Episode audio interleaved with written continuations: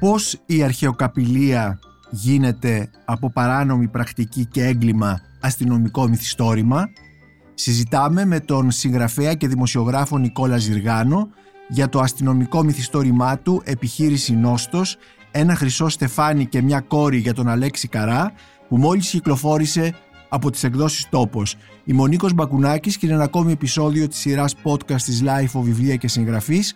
Μπορείτε να μας ακούτε και στο Spotify, στα Google Podcasts και στα Apple Podcasts. Είναι τα podcast της Life.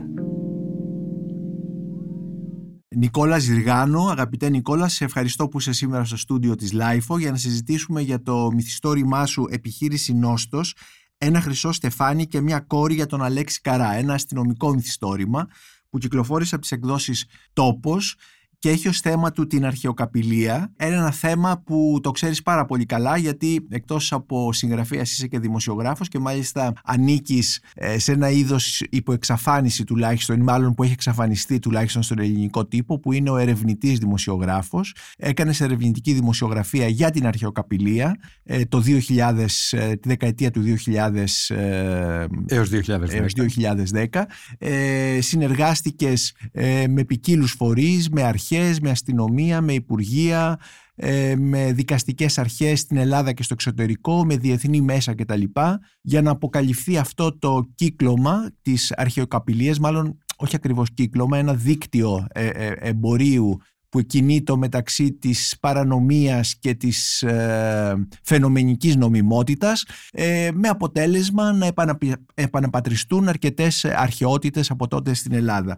Ε, το επιχείρηση Νόστος όμως είναι ένα ε, αστυνομικό μυθιστόρημα πληρεί θα έλεγα όλους τους κανόνες του αστυνομικού μυθιστορήματος και πριν απ' όλα ε, έχεις ε, αυτούς που λύνουν το μυστήριο. Εδώ αποκαλύπτουν μάλλον όχι το δεν είναι ένα who done it δεν είναι Άγκαθα Κρίστη δεν είναι ποιος το έκανε ε, αλλά ξέρουμε ποιος το έκανε αλλά πώς το έκανε. Αποκαλύπτει έναν μηχανισμό και αυτός ο μηχανισμός αποκαλύπτεται από τους ε, δύο βασικούς ήρωές σου. Ο ένας είναι ο Αλέξης Καράς ένα όνομα που παραπέμπει πολύ σε Γιάννη Μαρή, ο οποίος είναι ένας δημοσιογράφος loser κατά κάποιο τρόπο, ε, που ενώ περνάει την, την κατάθλιψή του σαν νυχτερινός ε, δημοσιογράφος βάρδιας ε, σε μια εφημερίδα, ε, περίπου αποτύχει, πέφτει πάνω σε όλο αυτό το θέμα και ξυπνάει, ξυπνάει μέσα του ε, ο, ο ερευνητής, ο ρεπόρτερ και,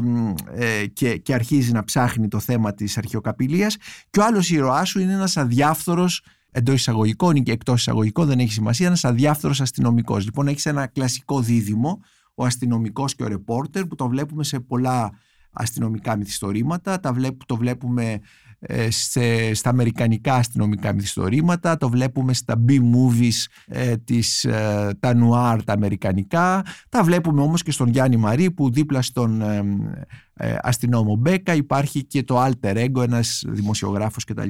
Ας δούμε λοιπόν, ας ξεκινήσουμε λοιπόν πρώτα από το θέμα του, του νόστου, του μυθιστορήματός σου, πώς φτιάχνεις λοιπόν αυτή την αυτή την υπόθεση. Πώς την κάνεις μυθιστόρημα αυτή την υπόθεση; Ευχαριστώ πολύ Νίκο για την πρόσκληση. Ε, το μυθιστόρημα γεννήθηκε στο μυαλό μου εδώ και 15 χρόνια. Ε, όχι βέβαια με όλη την πλοκή, αλλά ότι ήθελα να το γράψω. Και στην ουσία αυτό που έγραψα ήταν ιστορίες που είχαν γίνει πραγματικά, ιστορίες που δεν είχαν γίνει ποτέ και ιστορίες που θα μπορούσαν να είχαν γίνει. Στην πραγματικότητα αυτό που πήρα ήταν την πραγματική ιστορία, πάτησα πάνω της και μίλησα για αυτά που ήθελα να πω. Την έκανα φόντο δηλαδή την πραγματική ιστορία.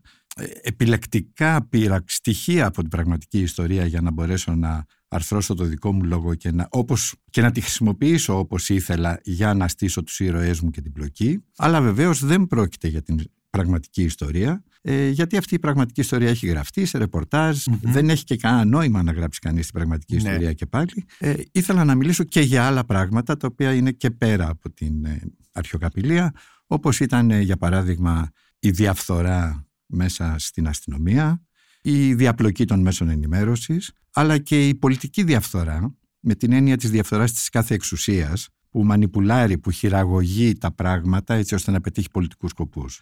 Ε, αυτό ήταν το δικό μου πλαίσιο και βεβαίως θέλω να μιλήσω και για την πόλη, τη νύχτα για τα μαγαζιά τα ιστορικα όπως είναι το Revoir, όπως είναι το 17. Στην Πατησίων το 17, ναι. Το ε, Galaxy επίσης υπάρχει μέσα. Το Galaxy, το Low Profile. Το Low Profile της ε, οδού Αμερικής παλιά, ναι. Για τα σημεία εκείνα που συναντιούνται οι άνθρωποι που μιλάνε, που αναπτύσσουν φιλίες, σχέσεις και που κάποτε συχνάζαν και οι ρεπόρτερ. Ναι, ενώ τώρα δεν συχνάζουν πουθενά γιατί ίσως τα παίρνουν όλα έτοιμα από τα papers, των, τα non-papers ε, των ε, κυβερνητικών ε, χώρων, των τραπεζών ή δεν ξέρω εγώ τι κτλ. Ε, ωραία, γράφεις φυσικά ένα αστυνομικό μυθιστόρημα και το μότο σου, ένα, δηλαδή υπάρχει μυθοπλασία, άλλωστε το μότο σου το λέει καθαρά ότι γράφουμε συνέβη, τίποτα δεν συνέβη όπως το γράφουμε. Ε, αλλά ε, ίσως θα ήταν χρήσιμο για τους ακροατές ε, να, να θυμηθούμε ποιο είναι το πραγματικό, ε, τα πραγματικά επεισόδια πάνω στα οποία πατάει το μεθυστόρημα. Δηλαδή τι ακριβώς ε, είχε συμβεί τότε τη δεκαετία του 2000 όπου εσύ ήσουν ένας από τους πρωταγωνιστές ως ρεπόρτερ; Το 2000 άρχισε να αποκαλύπτεται αυτό το οποίο συνέβαινε τη δεκαετία του 70.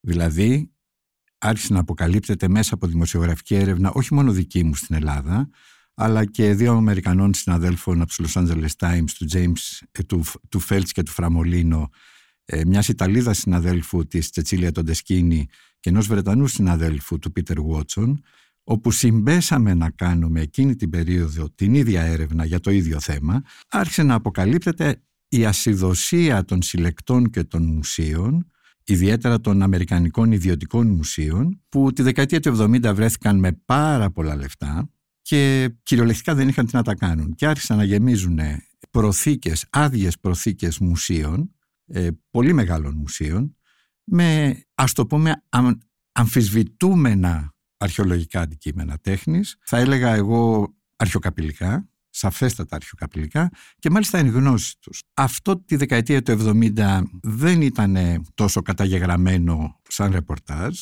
αλλά ε, όταν ε, κατέστρεψαν οι Ταλιμπάν τους βούδες στο Μπαμπιγιάν, στο Αφγανιστάν, ε, όταν συνέβη η μεγάλη αρχαιοκαπηλεία και η κλοπή στο μουσείο του Ιράκ της Βαγδάτης, όπου πραγματικά λαιλατήθηκε ολόκληρο το μουσείο, όταν συνέβησαν αργότερα άλλες μεγάλες πολιτιστικές καταστροφές, άρχισε η κοινή γνώμη να ευαισθητοποιείται. Και σε εκείνη ακριβώς την περίοδο συνέβη ότι διάφοροι ρεπόρτερ από όλο τον κόσμο άρχισαν να ψάχνουν το τι συμβαίνει με το κύκλωμα των μουσείων και των συλλεκτών και πώς είναι δυνατόν χιλιάδες, πραγματικά χιλιάδες αρχαιολογικοί θησαυροί, κυρίως από την Ελλάδα, την Ιταλία και την Αίγυπτο, για να πάμε στις τρεις βασικές χώρες, ε, εμφανιζόντουσαν από το πουθενά στις προθήκες μουσείων και συλλεκτών χωρίς να έχουν κανένα πιστοποιητικό προέλευσης ή διαδοχικής κατοχής. Δηλαδή εμφανιζόταν για παράδειγμα ο κρατήρας του Εφρονίου το πιο σημαντικό αρχαιολογικό έβριμα της δεκαετίας του 70 το οποίο πωλήθηκε στο Metropolitan Museum της Νέας Υόρκης για ένα εκατομμύριο δολάρια σπάζοντας το ρεκόρ εκείνης της εποχής. Το οποίο τώρα ένα εκατομμύριο δολάρια τότε σήμερα είναι ένα αστρονομικό ποσό. Ένα αστρονομικό ποσό Και αυτό το αντικείμενο δεν είχε κανένα πιστοποιητικό προέλευση. Δηλαδή εμφανίστηκε σαν παρθενογένεση. Βέβαια, εκείνη την ίδια περίοδο, στα 70s, ε, ξεκίνησε η UNESCO με την πρωτοβουλία κάποιων κρατών να προστατέψουν τους αρχαιολογικούς θησαυρούς κάνοντας μια διεθνή συνθήκη, η οποία τελικά μπήκε σε εφαρμογή από το 1972, αλλά επικυρώθηκε από χώρες πολύ αργότερα, από πολλές χώρες. Για παράδειγμα, οι Ηνωμένες Πολιτείες ε, την επικύρωσαν το 83. Καλά, δεν έχει σημασία, ναι. Δηλαδή, βλέπουμε ότι είναι μια εξελικτική διαδικασία όπου ανάμεσα στο 70 και το 80 αρχίζουν και οι χώρες πια να μπαίνουν στο παιχνίδι για να προστατέψουν τους αρχαιολογικούς θησαυρούς.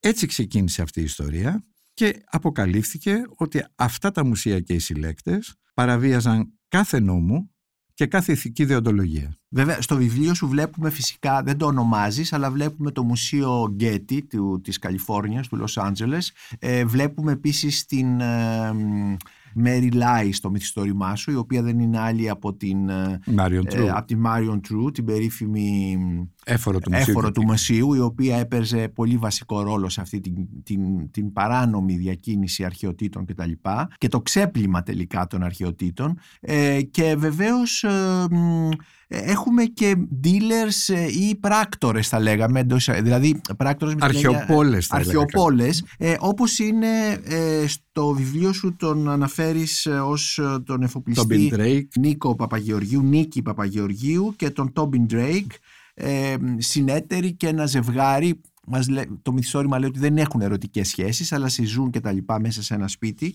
Και άλλωστε το μυθιστόρημά σου ξεκινάει ουσιαστικά ε, από, από αυτούς τους δύο από αυτόν τον Νίκη Παπαγεωργίου έναν εφοπλιστή ε, και τον Τόμπιν Drake στη βίλα τους στην ε, Ιταλία που για να γιορτάσουν ε, μια συμφωνία 7 εκατομμυρίων δολαρίων για 12 κυκλαδικά ειδόλια και δύο αγάλματα ελληνιστικής εποχής, δύο μουσες, μια τερψυχώρη και μια ακέφαλη ίσως ερατό που είχαν κλέψει την καρδιά του οικοδεσπότη τους, ενός Αμερικανού δισεκατομμυρίου, δισεκατομμυριούχο, ο οποίος ήθελε για να αποκτήσει μια κοινωνική αναγνώριση να αγοράσει αυτά τα έργα. Γιορτάζουν λοιπόν αυτό το deal και ο Νίκη Παπαγεωργίου ε, κατεβαίνει στην κάβα του, της βίλας για να πάρει ένα κρασί να το ανοίξει και τα λοιπά και καθώς κατεβαίνει πέφτει υπό αδιευκρίνιστες συνθήκες τον δολοφονούν ίσως και ε, πεθαίνει και μετά ξεκινάει μια, ε, μια ολόκληρη ιστορία και ξετυλίγεται ένα ολόκληρο κουβάρι.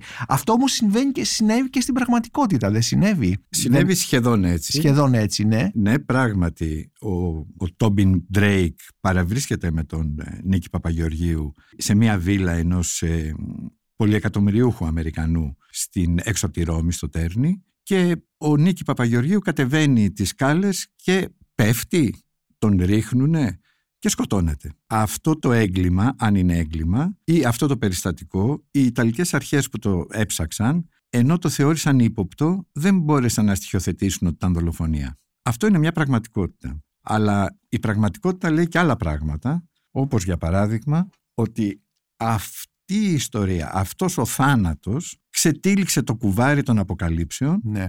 όπου μέσα από μια δικαστική διαμάχη της οικογένειας πια του νεκρού και του Τόμπιν Ντρέικ ε, αποκαλύπτεται ότι υπήρχαν χιλιάδες αρχαιότητες σε αποθήκες στην Ελβετία, στην Αμερική και στη Μεγάλη Βρετανία αδήλωτες, πιθανότατα αρχαιοκαπηλικές σε, σε πολύ μεγάλο βαθμό και αρχίζει μια δικαστική διαμάχη για την περιουσία. Ποιος θα κληρονομήσει τις αρχαιότητες. Και μέσα από αυτή τη δικαστική διαμάχη αποκαλύπτεται όλο το κυκλωμα και το πώς λειτουργεί όλη αυτή, όλο αυτό το φοβερό δίκτυο. Αυτή η ιστορία, ε, την θυμόμαστε και από τις εφημερίδες, είχε και κέντρο της ένα νησί στις ε, Κυκλάδες. Ναι, τη Σχοινούσα. που ε, ξέρουμε ότι οι Κυκλάδες ήταν από τις πιο λαιλατημένες περιοχές, ε, γιατί τα κυκλαδικά δεν θεωρούνται ενδιαφέροντα και σπουδαία, μέχρι που όπως λες και στο βιβλίο σου το μοντέρνο κίνημα ε, τα έφερε στην επιφάνεια και μετά άρχισε μια πολύ μεγάλη ζήτηση για αυτά. Και ουσιαστικά λαιλατήθηκαν όλες οι κυκλάδες από τα κυκλαδικά ειδόλια και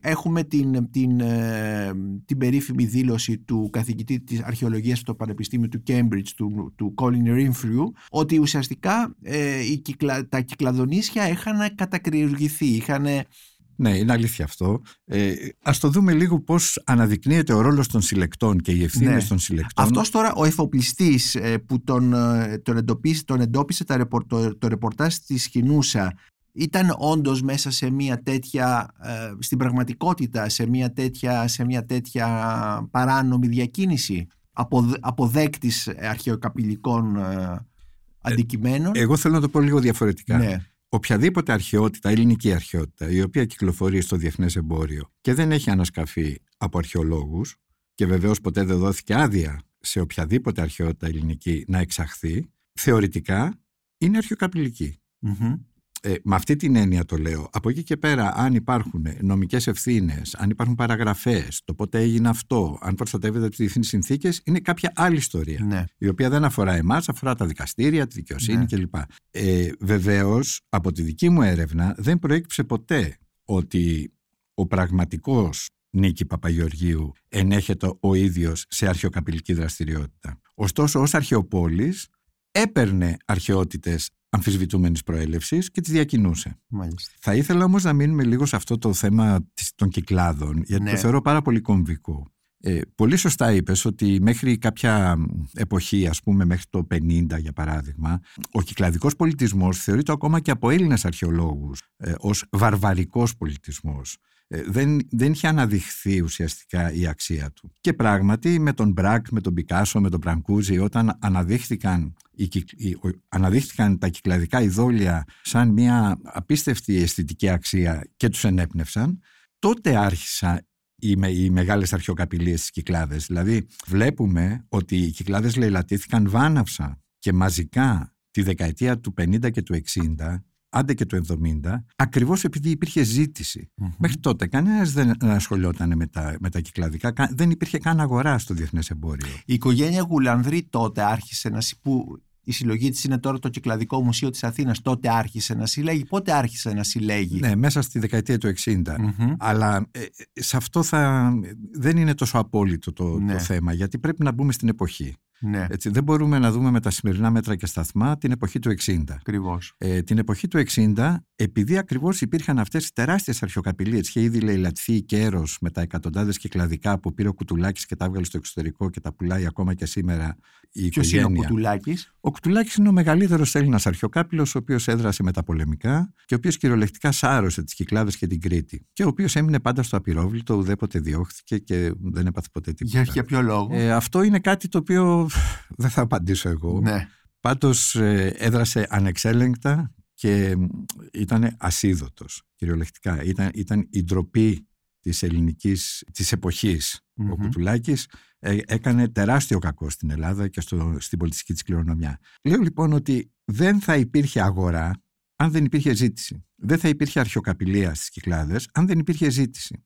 Και γι' αυτό ο ρόλος των συλλεκτών και των μουσείων δεν είναι τόσο αθώος. Ωστόσο στα 60's όταν η Γουλανδρία αρχίζει να αγοράζει κυκλαδικά από την αγορά, δηλαδή αρχαιοκαπηλικά, στην ουσία προσπαθεί να προστατέψει αυτές τις αρχαιότητες από το να φύγουν στο εξωτερικό. Μμμ. Εκείνη την εποχή η Ελλάδα δεν μπορούσε να προστατεύσει την πολιτιστική της κληρονομιά. Δεν υπήρχαν οι νόμοι, δεν υπήρχε δίωξη αρχαιοκαπηλείας, ε, δεν υπήρχε οργανωμένη προσπάθεια από το Πότε Υπουργείο έχουμε δύο Πολιτισμού. ξερχιακοπηλία στην αστυνομία, από πότε; Ε, μετά το 80. Α, τόσο, τόσο Ναι, πρόσφατα. ουσιαστικά, σχετικά. ναι. Μμμ.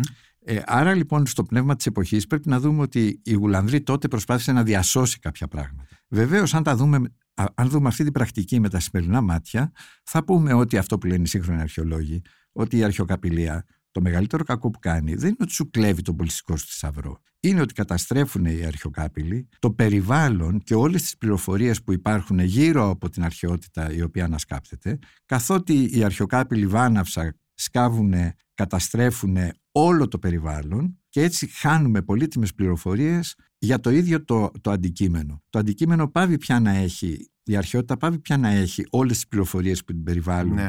Ποιος πολιτισμός την έφτιαξε, ε, ποια κοινωνία, σε ποιο σημείο, σε ποιο τόπο, γιατί. Όλα αυτά χάνονται και μένει απλά ένα αντικείμενο τέχνης γυμνό από οποιοδήποτε παρελθόν. Βέβαια, λες αρχαιοκάπηλοι και τους φανταζόμαστε έτσι όπως τους αναφέρεις, σαν κάτι ε, σκοτεινούς, εγκληματικούς τύπους, αλλά μπορεί να είναι και απλοί χωριάτε ενός χωριού που τυχαία βρίσκουν κάτι και αποφασίζουν να το. Ε, Ναι, ναι, έχουμε βεβαίως. και αυτή την περίπτωση. Η συνηθέστερη. Μμμ. Θα έλεγα δηλαδή ότι ε, μιλάμε για αρχαιοκάπηλο. Βέβαια, ε, έχει πολλές διαβαθμίσεις. Υπάρχει ο αγρότης που βρίσκει τυχαία κάτι, υπάρχει ο βοσκός ο οποίος βρίσκει ένα νεκροταφείο κάπου χαμένο σε ένα βουνό, υπάρχει ο ψαράς ο οποίο. Αυτός όμως δεν μπορεί να μπει μέσα σε ένα δίκτυο και να τα, να τα πουλήσει. Πρέπει να έρθει σε επαφή με κάποιον. ε, έρχεται το δίκτυο dealer. μαζί του σε επαφή και τα αγοράζει. Ναι, μάλιστα. Τα εξάγουν παράνομα. Από τη στιγμή που βγουν από τα σύνορα της χώρας, κατά 99,9% χάνονται για πάντα. Στο βιβλίο σου έχεις ε, ένα πολύ ενδιαφέρον, έχεις ενδιαφέρουσες σελίδες στο αστυνομικό μυθιστορημά σου επιχείρηση Νόστος, ε, ενδιαφέρουσες σελίδες για την εξαγωγή ε, αρχαιοτήτων κρυμμένων μέσα σε φορτία φράουλας που φεύγουν από το λιμάνι της ε, Πάτρας προς την Ιταλία που προφανώς κανείς ε, δεν τα εντοπίζει, δεν μπορεί να τα εντοπίσει έτσι κι αλλιώς με- μέσα στις φράουλες ε, και που από εκεί φτάνουν στην Ελβετία που είναι ένα είδος πλυντηρίου κατά κάποιο τρόπο. Έτσι δεν Ακριβώς, είναι; Μμμ. ακριβώς. Γι' αυτό λέω ότι από τη στιγμή που μια αρχαιότητα φύγει από τα σύνορα της χώρας, είναι σχεδόν απίθανο να επιστρέψει γιατί σου ζητούν τα μουσεία και οι συλλέκτες απόλυτες αποδείξεις πότε έφυγε, από πού έφυγε, από ποιο σημείο ανασκάφτηκε και αν είναι ελληνικό, αν ανήκει στη δικιά σου δικαιοδοσία, κρατική δικαιοδοσία η αρχαιότητα ή όχι. Και αντί να έχουν αυτή το βάρος της απόδειξης ότι έχω τα στοιχεία εκείνα που αποδεικνύουν ότι είναι νόμιμο, ζητούν από τα Υπουργεία Πολιτισμού τα οποία ε, διεκδικούν τον επαναπατρισμό να αποδείξουν αυτά ότι τα κλεμμένα βρέθηκαν εκεί από εκείνους τότε. Μα πώς μπορεί να ξέρει κάποιος κάτι το οποίο είναι χαμένο και θαμένο μέσα στο έδαφος ότι βγήκε από το συγκεκριμένο τάφο, το διακίνησε ο Ζυργάνος με τον Μπακουνάκη και έφτασε στην Ελβετία την τάδε Ε, έτσι λοιπόν είναι στημένο έτσι όλο το πράγμα και νομικά ακόμα που οι συλλέκτες και τα μουσεία μένουν στο απειρόβλητο. Οι αρχαιοκάπηλοι συλλαμβάνονται μόνο στο πολύ χαμηλό επίπεδο δηλαδή των ανθρώπων που σκάβουν ή των ανθρώπων που πάνε να τα διακινήσουν και που συνήθως σχετίζονται με το οργανωμένο έγκλημα και ξεχνάμε από εκεί και πάνω τι συμβαίνει τους αρχαιοπόλες οι οποίοι από την Ελβετία ξεπλένουν τις αρχαιότητες, τους συλλέκτες που τα αγοράζουν και τα μουσεία και πώς γίνεται αυτή η ζώνη του μαύρου γκρι και τελικά λευκή. Όλο αυτό το κύκλωμα ενέχεται. Δεν είναι μόνο αυτοί οι οποίοι σκάβουν.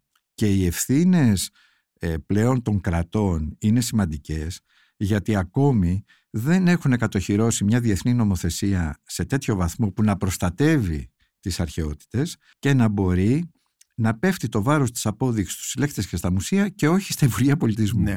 Σήμερα αρχαιακαπηλεία ε, και εμπόριο κυρίως ελληνικών και ρωμαϊκών και αιγυπτιακών αρχαιοτήτων έχει την ίδια έκταση που είχε τη δεκαετία του 70 ή λόγω όλων αυτών των νέων θεσμικών ε, και διοικητικών ε, νόμων και οργανισμών έχει περιοριστεί αυτό το πράγμα; Ε, δεν μπορώ να έχω μια συνολική Σίγουρα πάντως μετά την ε, μεγάλη εκστρατεία που έκανε η Ιταλία και η Ελλάδα ε, το 2010-2015 ας πούμε περίπου εκεί ε, και την υποστήριξη που βρήκανε από πανεπιστημιακούς δασκάλους από τα μέσα ενημέρωσης και την ευαισθητοποιημένη κοινή γνώμη τα μεγάλα μουσεία, ειδικά τα ιδιωτικά μουσεία στην Αμερική και οι συλλέκτες ε, μαζεύτηκαν κάπως και άρχισαν να υιοθετούν κάποιους κώδικες διοντολογίας πολύ ναι. πιο αυστηρούς και έτσι βλέπουμε ότι περιορίστηκε η ζήτηση σε μεγάλο βαθμό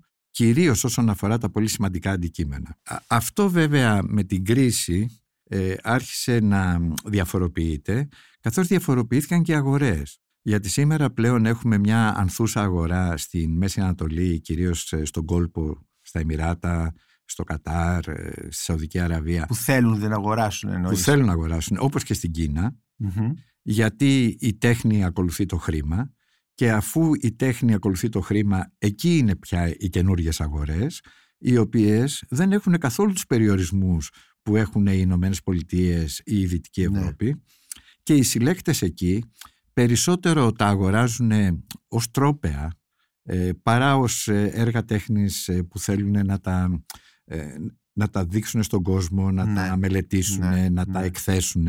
Γιατί πάρα πολλά από τα έργα σήμερα, τα αρχαιολογικά τα οποία τουλάχιστον έχουν πάρει στη Μέση Ανατολή και στην Κίνα, ε, βρίσκονται σε χρηματοκιβώτια ή σε αποθήκες ή και σε σπίτια, αλλά δεν βρίσκονται σε προθήκες μουσείων ε, και δεν υπάρχουν πανεπιστημιακοί οι οποίοι τα μελετούν. Ναι κάποια στιγμή ίσως ε, εμφανιστούν, αλλά αυτή τη στιγμή ε, θάβονται μέσα σε ένα σκοτάδι, θέλεις να πεις. Ναι, και, και, είναι, και, και αγοράζουν οι εμμύριδες ε, και οι Κινέζοι εκατομμυριούχοι ελληνική τέχνη. Αγοράζουν δηλαδή γιατί... έχουμε, έχουμε παραδείγματα, έχουμε ναι, περιπτώσεις. Έχουμε... Και από πού τα αγοράζουν.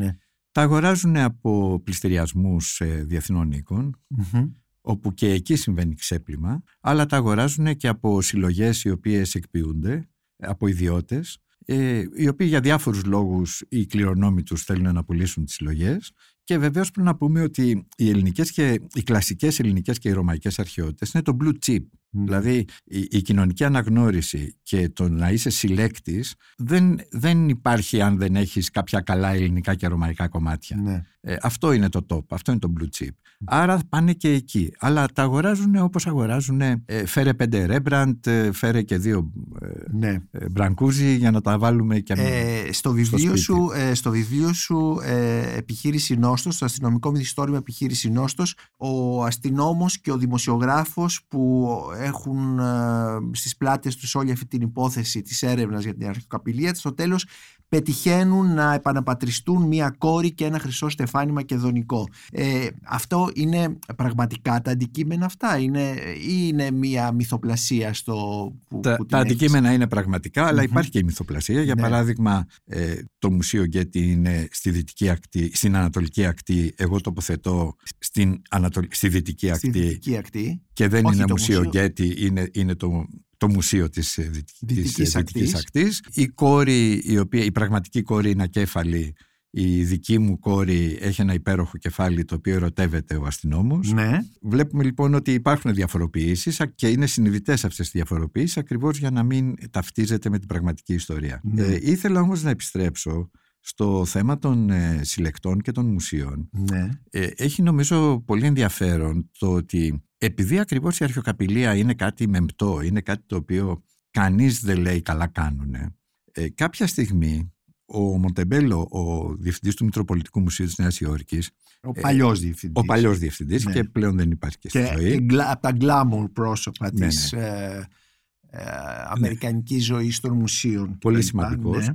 Μμμ. Ε, εφήβρε μπορώ να πω τον όρο ορφανά. ναι. Ε, δηλαδή Έκθετα παιδιά τα Ναι, οποία το ναι. μουσείο ναι, ναι, τα, τα γλυπτά ως έκθετα. Ναι. Ναι, δηλαδή ότι ε, είχε πει ας πούμε ότι όταν ένας αρχαιολόγος δει ένα παιδί ε, να κρυώνει μέσα σε μια βροχερή μέρα έξω στο δρόμο ε, δεν μπορεί παρά να το υιοθετήσει, να το πάρει από εκεί και να το ως φιλάνθρωπος να το προσέξει και να το μεταφέρει πια στις ΗΠΑ σε μια καλή προθήκη ενός μουσείου που είναι για- κατά τη γνώμη μου φυλακισμένο. Αυτή η θεωρία των ορφανών κυριαρχεί ακόμα και σήμερα Μμμ. σε κάποιους ε, κύκλους, κυρίως των μουσείων, όπου προσπαθούν να δικαιολογήσουν γιατί αγοράζουν αρχαιοκαπηλικά. Στην ουσία σου λένε, εάν δεν τα έπαιρνα εγώ, τι θα γινόντουσαν αυτα, αυτές οι πολύ σημαντικές αρχαιότητες. Ναι. Και υπήρχε βέβαια και ο αντίλογος από τον Ρικάρντο Ηλία, έναν ε, σπουδαίο αρχαιολόγο από τη Βοστόνη, ο οποίος είπε ότι πράγματι αυτά είναι ορφανά, γιατί εσείς πήγατε και κλέψατε από τους γονείς τους αυτά τα παιδιά, τα βγάλατε με πλαστά διαβατήρια στο εξωτερικό, τα φυλακίσατε στα μουσεία σας και αυτά επιθυμούν να επιστρέψουν εκεί πέρα που γεννήθηκαν. Και αυτός ο νόστος της επιστροφής εμένα μου γέννησε και τον τίτλο του βιβλίου. Αναφέρθηκες προηγουμένως σε έναν ε, διάσημο ε, dealer, ας πούμε. ε, τον, ε, ε, χρησιμοποιούμε τη λέξη dealer ή τον όρο dealer που παραπέμπει περισσότερο στην διακίνηση των ναρκωτικών. Κάπου ε, μέσα στο βιβλίο σου καταλαβαίνει κανείς ότι είναι σαν να ακολουθούν οι ίδιοι δρόμοι οι, ε, τα, αντι- τα αρχαία αντικείμενα, ε, τα ναρκωτικά να ακολουθούν τους ίδιους δρόμους και τα όπλα, δηλαδή το παράνομο εμπόριο όπλων, το εμπόριο ναρκωτικών και το εμπόριο των, των ε, αρχαιοτήτων. Είναι έτσι; Ε, στην πραγματικότητα δρόμοι παράνομης διακίνησης υπάρχουν και από εκεί και πέρα είναι ανάλογα το προϊόν. Ε, δεν διαφέρουν ιδιαίτερα. Ε, βεβαίως στη συγκεκριμένη περίπτωση των αρχαιοτήτων το κέντρο είναι η Ελβετία και μάλλον αυτό συνάδει περισσότερο με το ξέπλυμα του μαύρου χρήματος ε, γιατί ξεπλένονται οι αρχαιότητες στην Ελβετία με συγκεκριμένες πρακτικές οι οποίες δεν είναι ανιχνεύσιμες από τη δικαιοσύνη. Ε, οπότε ναι, πράγματι, τα δίκτυα αυτά ε, δημιουργούν δρόμους και μάλιστα είναι ολιγοπόλια. Ε, είναι πάρα πολύ ενδιαφέρον να δει κανείς ότι οι μεγαλύτεροι αρχαιοπόλες, παύλα dealer, που ευθύνονται ενδεχομένως και για το 70-80% της παγκόσμιας διακίνησης αρχαιοτήτων, σημαντικών αρχαιοτήτων, πρόκειται για 10 πρόσωπα τα οποία έχουν μια διάρκεια 40-50 ετών όπου λειτουργούσαν κυριολεκτικά ανεξέλεγκτα, μέσα στους οποίους υπάρχουν και αρκετοί Έλληνες. Οπι- Όπως μπορούμε να πούμε μερικά ονόματα. Ε, θέλω να πω, είναι γνωστά ονόματα αυτά. Αυτός ο εφοπλιστής, Ε, θα έλεγα ότι ε, δεν θα ήθελα να μιλήσω ονομαστικά. Ναι. Θα έλεγα πάντως ότι οι Έλληνες οι οποίοι είχαν μια παιδεία ε, κυρίως από την Αλεξάνδρεια ή από την Αίγυπτο ε, και από... Όπως είναι και ο ήρωάς σου εδώ, ναι. ο Νίκη Παπαγεωργίου. Ή και από την Κωνσταντινούπολη. Ναι. Επειδή ήταν πολύγλωσσοι, ήταν κοσμοπολίτες, ε, είχαν επαφή με τις αρχαιότητες, για τον αρχαίο πολιτισμό. Κάποιοι από αυτούς είδαν την ευκαιρία εκεί κάπου γύρω στο 50 με 60 ότι θα μπορούσαν να διακινήσουν αρχαιότητες από τις χώρες καταγωγής τους ε, με πάρα πολύ μεγάλο κέρδος, χωρίς να έχουν επιπτώσεις σε μια αγορά που άρχιζε να ανθεί και να μεγαλώνει και να έχουν ένα τεράστιο, πραγματικά τεράστιο το οποίο όταν αυτό άρχισε να συμβαίνει και κατάλαβαν ότι μπορούν να συνεχίσουν ανεξέλεγκτα να λειτουργούν έτσι, απογειώθηκε το πράγμα και λειτουργήσαν για περίπου 40 χρόνια ανεξέλεγκτα. Στους 10 θα έλεγα ότι είναι τουλάχιστον τρεις Σίγουρα είναι ο Κουτουλάκης. Ε, σίγουρα ήταν το δίδυμο Ρόμπιν Σάιμς Χρήστου Μιχαηλίδη. Και... Που στο βιβλίο είναι Νίκης Παπαγεωργίου ναι. και... Και το Τόμπιν Drake. ναι. Και θα πρόσθετα και τη Φρίντα η οποία επίσης είναι Αλεξανδρινής Ε, αυτό το κύκλωμα των, των ας πούμε δέκα ανθρώπων ε, κόλλησε δίπλα στα Αμερικανικά μουσεία τα ιδιωτικά, τα οποία εκείνη την εποχή είχαν πολλά λεφτά να ξοδέψουν και άδειες προθήκες.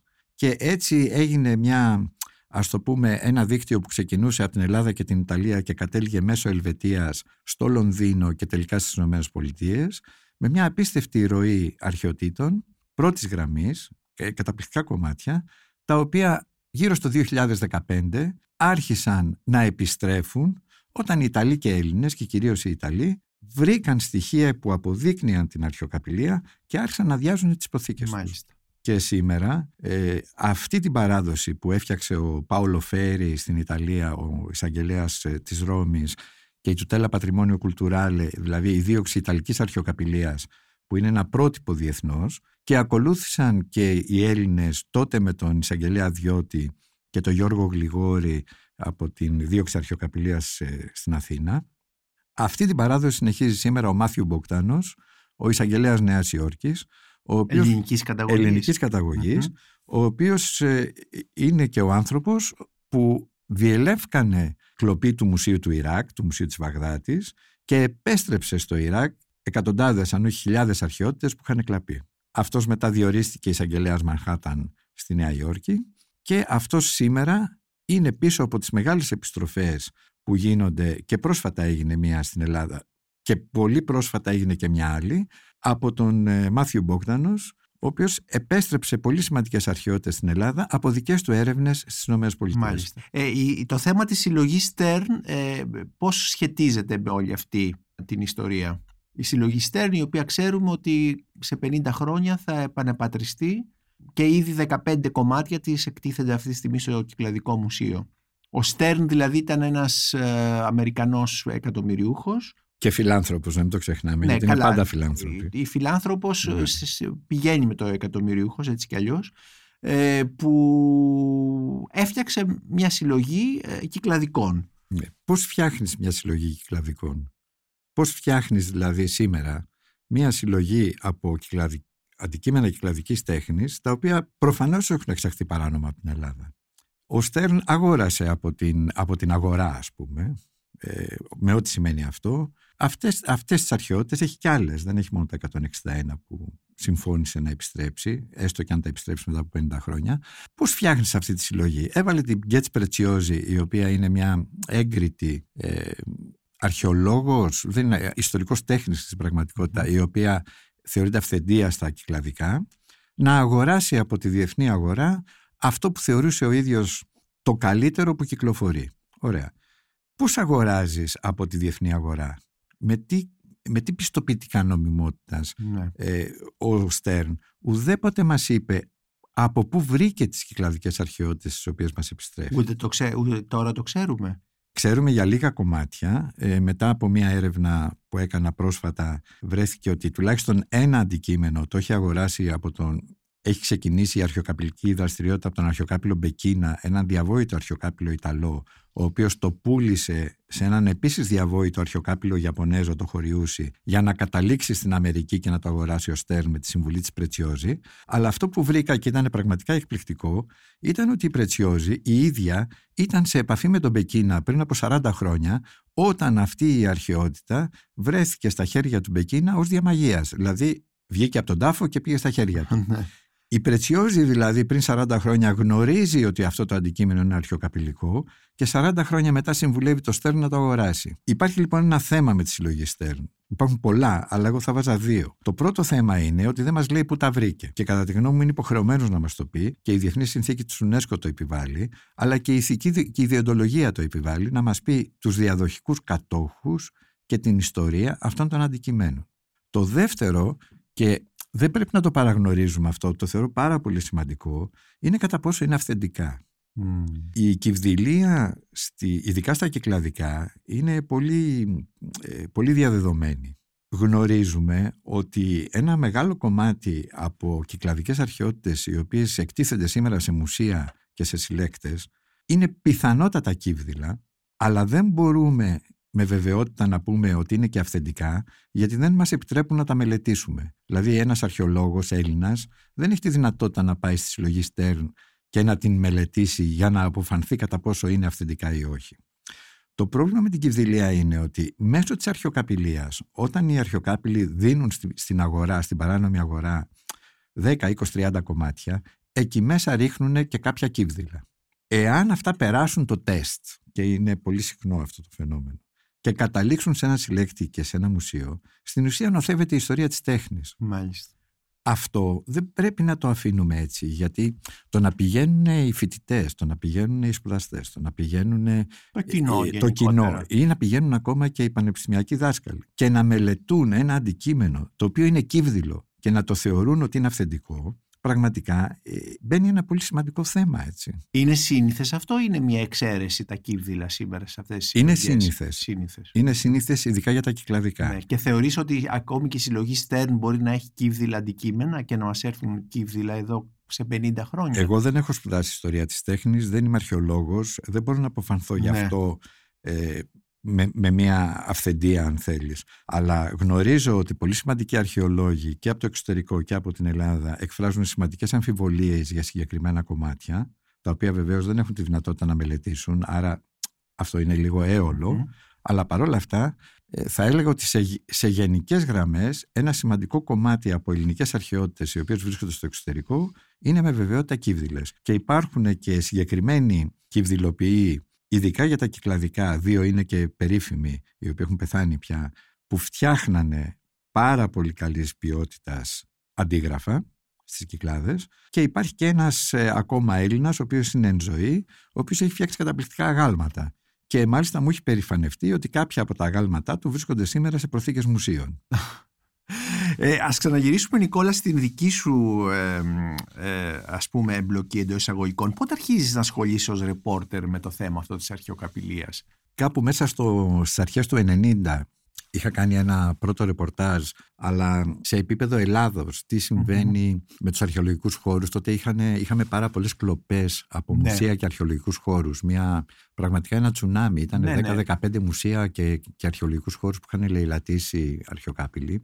Τότε άρχισα να, να, να εμπλέκομαι και να κάνω ένα ρεπορτάζ, αλλά πολύ αργότερα ε, όταν ε, με τον Αντρέα τον Αποστολίδη κάναμε το ντοκιματέρ «Το Κύκλωμα», ε, μπήκα περισσότερο στο διεθνές περιβάλλον καθότι εγώ είμαι ρεπόρτερ για διεθνή θέματα. Και τότε αντιμετώπισα αυτό το θέμα ως ένα κύκλωμα διεθνούς οργανωμένου εγκλήματος. Όχι ως ένα θέμα τέχνης αλλά ως ένα εγκληματικό δίκτυο. Στην πορεία και αφού τελειώσαμε αυτό το ντοκιμαντέρ συνέχισα την έρευνά μου και βρήκα τα στοιχεία για τον Κετή. Και μετά ακολούθησε ένα ντοκιμαντέρ το Looters of the Gods μια ευρωπαϊκή παραγωγή με Ιταλό παραγωγό όπου είπαμε ας πούμε το, το σύνολο της ιστορίας. Ε, άρα είναι τουλάχιστον μια επταετία όπου έψαχνα το συγκεκριμένο ρεπορτάζ και το οποίο δυστυχώς ή ευτυχώς δεν σταμάτησε ποτέ να με απασχολεί. Ναι. Αισθάνθηκες ποτέ, μάλλον απειλήθηκες ποτέ, ε, δέχτηκες απειλές; Ε, δεν θα ήθελα να μιλήσω για τον εαυτό μου ναι, όχι. στο συγκεκριμένο. Ναι. Ε, Όχι, ε, ε, κάνω την ερώτηση για να δούμε πόσο ένας ε, δημοσιογράφος, ένας ρεπόρτερ ο οποίος αρχίζει και μπαίνει μέσα σε επικίνδυνα χωράφια τέλος πάντων όπου παίζονται χρήματα και όλα αυτά τα πράγματα κάποια στιγμή μπορεί να δεχτεί απειλές. Δηλαδή δεν έχει σχέση και με τον εαυτό σου. Εντάξει πιέσεις και απειλές μπορεί να δεχτείς Θεωρώ ότι αυτό το έγκλημα του λευκού κολάρου, γιατί όταν μιλάμε για αυτή την έρευνα, μιλάμε για τα, για τα επάνω κλιμάκια. Ακριβώς. Μιλάμε δηλαδή για τους συλλέκτες. Υπεράνω υποψία, ναι, ναι, ναι, με ε, κοινωνική επιφάνεια. Ναι. Με... Δεν, δεν είναι τα εγκληματικά δίκτυα τα οποία σου στέλνουν τους μπράβους και σε κάνουν τοπί για να μην ασχοληθει Ε, θεωρώ ότι ε, έχουν άλλους τρόπους για να σε πιέσουν, να πιέσουν ας πούμε για παράδειγμα την εφημερίδα που γράφεις να μην γράψεις το ρεπορτάζ που προσπάθησαν. Ναι. Ε, να κοιτάξουν να σε δυσφημίσουν με διάφορους τρόπους, να κοιτάξουν να σου στείλουν κάποιους ανθρώπους και να σου πούνε εμέσως «Ρε παιδί μου τώρα τι θέλεις, ε, ξέρεις είναι καλοί άνθρωποι, τι θα γίνει η κόρης σου θέλει μια υποτροφία». Δηλαδή κάπου λίγο να το αφήσουν να σε διαφθειρουν ή να σε πιέσουν. Αυτούς τους τρόπους ναι τους χρησιμοποιούν. Αλλά εγώ δεν αισθάνθηκα ποτέ ε, ότι κάποιος έβαλε ένα πιστόλι στον κρόταφο και μου είπε σταμάτα να ασχολείσαι. Έτσι. Ίσως επειδή ακριβώς μιλάμε για ένα έγκλημα λευκού κολάρου ναι. που είναι πολύ πιο αποτελεσματική με τους άλλους τρόπους. Μάλιστα. Ε, ξαναγυρίζουμε τώρα στο βιβλίο σου ε, που όπως είπαμε είναι ένα αστυνομικό μυθιστόρημα και ε, αυτό βέβαια έχει σχέση όπως ήδη μας είπες πώς το θέμα αυτό που ξεκίνησε από το, 1000, από το τέλος της δεκαετίας του 90 εξακολουθεί να σε απασχολεί και με άλλες μορφές τώρα έτσι μέσα από μια μυθοπλασία η οποία όμως στηρίζεται στα πραγματικά γεγονότα της έρευνας αλλά είναι όμως και ένα μυθιστόρημα που όπως μας είπε στην αρχή της συζήτησής μας δεν αφορά μόνο την αρχικοπηλή αλλά αφορά την Αθήνα, ε, τους χώρους της Αθήνας ε, ήδη την Κυψέλη. την Κυψέλη πάρα πολύ, τη Φωκίωνος Νέγρη ε, ο, ο ήρωάς σου έχει αποφυτίσει από ένα, δημοτικό, από ένα σχολείο το 15ο γυμνάσιο ε, της Κυψέλης που στεγαζόταν τότε στο παλιό ε, ναυτικό πολεμικό νοσοκομείο νομίζω της αεροπορίας. Τους χώρους, ε, την, το ρουβουάρ της Πατησίων, το μπαρ 17 του Φώτη Κρυκζόνη στην Οδό Αμερική, στον Γκάλαξ στην Οδό Σταδίου κτλ. Υπάρχει λοιπόν αυτή η Αθήνα όπου σύχναζαν οι δημοσιογράφοι αλλά μας λες όμως ότι τώρα πλέον δεν συχνάζουν γιατί εκεί ίσως άκουγαν και έβγαζαν το ρεπορτάζ. Τώρα όμως δεν μετακινούνται από τα γραφεία τους καθώς το ρεπορτάζ έρχεται έτοιμο με email. έτοιμο με email και τα λοιπά. Και ε, επίσης ε, μιλάς για την ε, δημοσιογραφία και την παρακμή της και κυρίως θα λέγαμε ε, την παρακμή μιας δημοσιογραφίας που εξέφραζαν αυτές οι εφημερίδες, οι παλιές εφημερίδες που πολλές από τις οποίες ε, δεν υπάρχουν τώρα, η ελευθεροτυπία ας πούμε δεν υπάρχει. Ή οι εφημερίδες του οργανισμού Λαμπράκη ναι, υπάρχουν μεν αλλά είναι κάτι άλλο, δεν είναι αυτές που ήταν τότε. Οπότε υπάρχει και αυτή, αυτή η πλευρά της αλλαγής στον τύπο, της αλλαγής δηλαδή στο, στο, στο παράδειγμα του τύπου ε, και θα έλεγα ότι ο τύπος πάντοτε συνδέεται με το αστυνομικό μυθιστόρημα. Υπάρχει δηλαδή, καλά στην Ελλάδα πάντο, φυσικά ε, στην παράδοση του Γιάννη Μαρή είναι μέσα, είναι πανταχού παρόν. Που ήταν και δημοσιογράφος. Που ήταν και ο δημοσιογράφος ο ίδιος. Και ο Ανεμοδουράς, ο οποίος ήταν δημοσιογράφος και έγραφε στη Μάσκα. Ναι. Ε, και πολλοί άλλοι. Ναι, ισχύει αυτό. Εμένα με ενδιέφερε να αναδείξω αυτό το, το θέμα των ε, μέσων ενημέρωσης, των παλιών μέσων ενημέρωσης ναι. που πεθαναν ε, σε μια διαδικασία μετάβασης στο ψηφιακό κόσμο.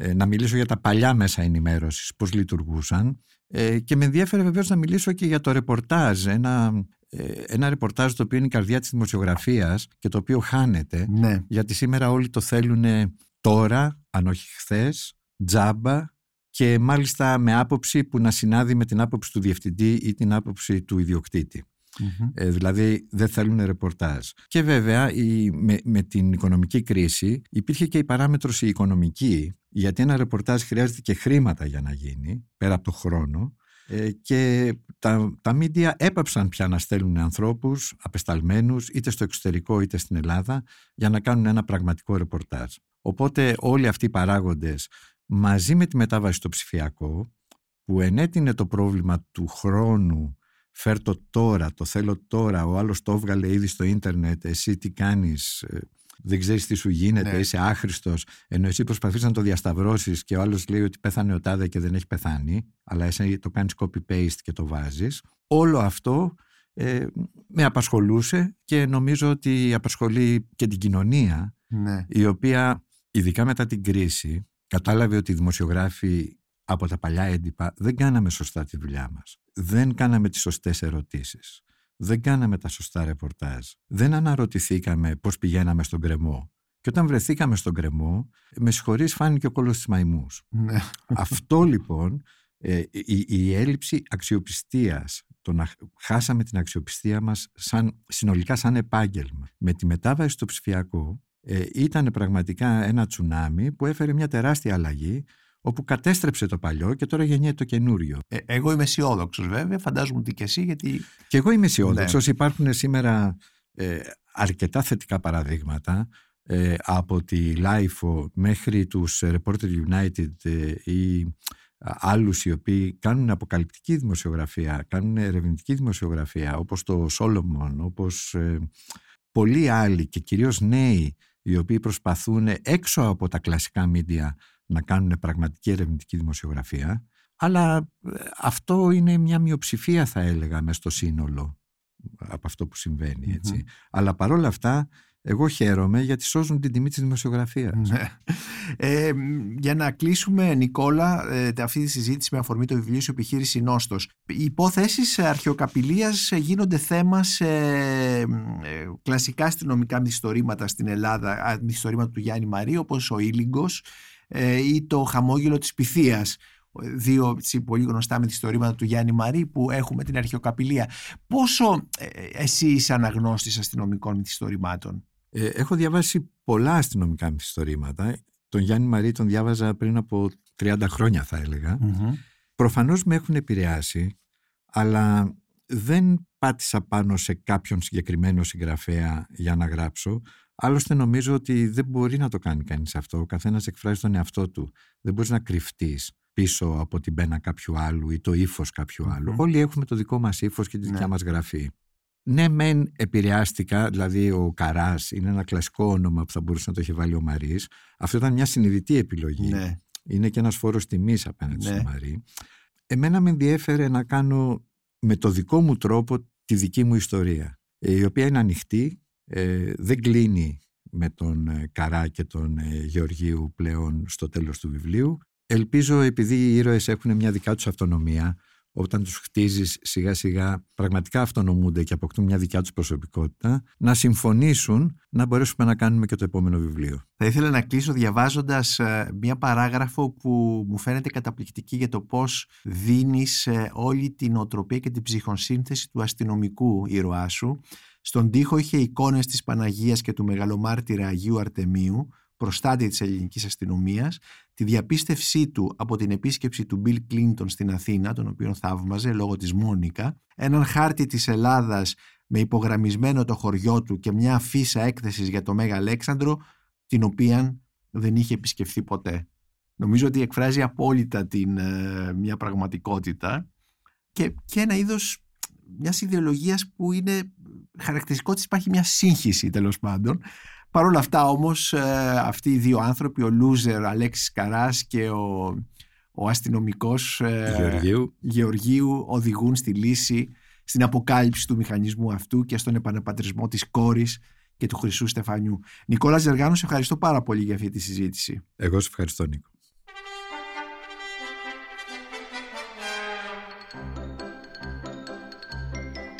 Είμαι ο Νίκος Μπακουνάκης και ήταν ένα ακόμη επεισόδιο της σειράς podcast της LIFO, βιβλία και συγγραφής, με καλεσμένο τον ε, συγγραφέα και δημοσιογράφο Νικόλα Ζηργάνο για το βιβλίο του «Επιχείρηση Νόστος», ένα αστυνομικό μυθιστόρημα που κυκλοφορεί από τις εκδόσεις Τόπος.